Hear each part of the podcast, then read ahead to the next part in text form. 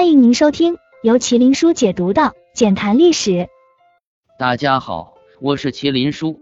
中国是一个历史悠久的国家，在封建社会时期，中国经历了二十四的朝代的更迭，每一次改朝换代都伴随着战争，而且在战争爆发的同时，一些外族也会借此机会入侵中原地区。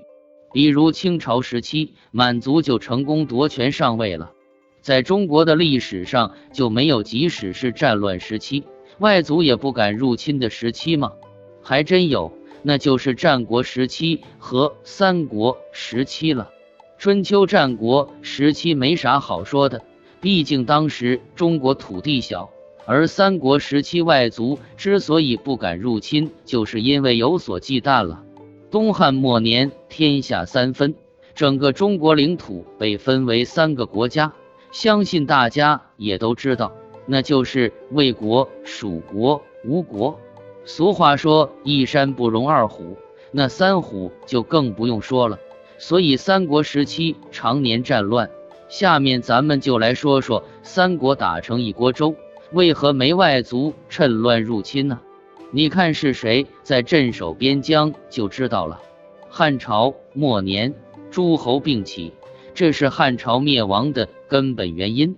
时间来到三国，由于当时王侯众多，所以三国时期的三个国家都有各自的外敌，而他们处理外敌的方式也不太相同。首先就是蜀国了，如今四川地区又被称之为巴蜀。所谓巴蜀，其实就是当年蜀国的底盘。蜀国的外敌不是别人，就是当地人。蜀国最出名的当地人就是孟获。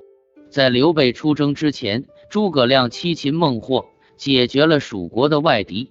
接着来说说吴国。吴国国土位于江南一带，那时候沿海地区还不归吴国统御。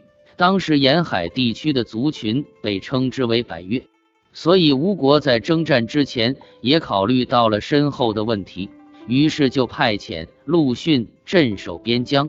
后来百越挑起事端，但是最终被陆逊按在地上摩擦。最后，咱们就来说说魏国。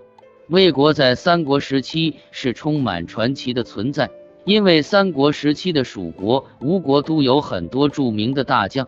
比如关羽、周瑜等等，但是魏国就全靠曹操一个人。而魏国又地处北方，在魏国之外有强悍的胡人，虎视眈眈。当时曹操也知道，想要成事就必须先处理外患，于是他相中了田豫，直接派遣田豫主动出击镇压胡人。而田豫也没有辜负曹操。在短短数年年的时间里，就在胡人中打出了威名，这才让胡人不敢入侵。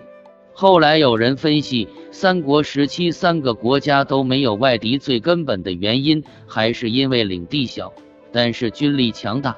而中国古代的其他朝代，首先就是面积大，然后军队内部和朝廷内部有不稳定因素，才导致外敌频繁入侵。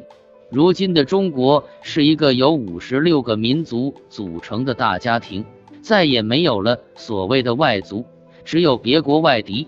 但是以如今中国的国力来看，就算是最强的国家，也不敢轻易的踏上中国的土地。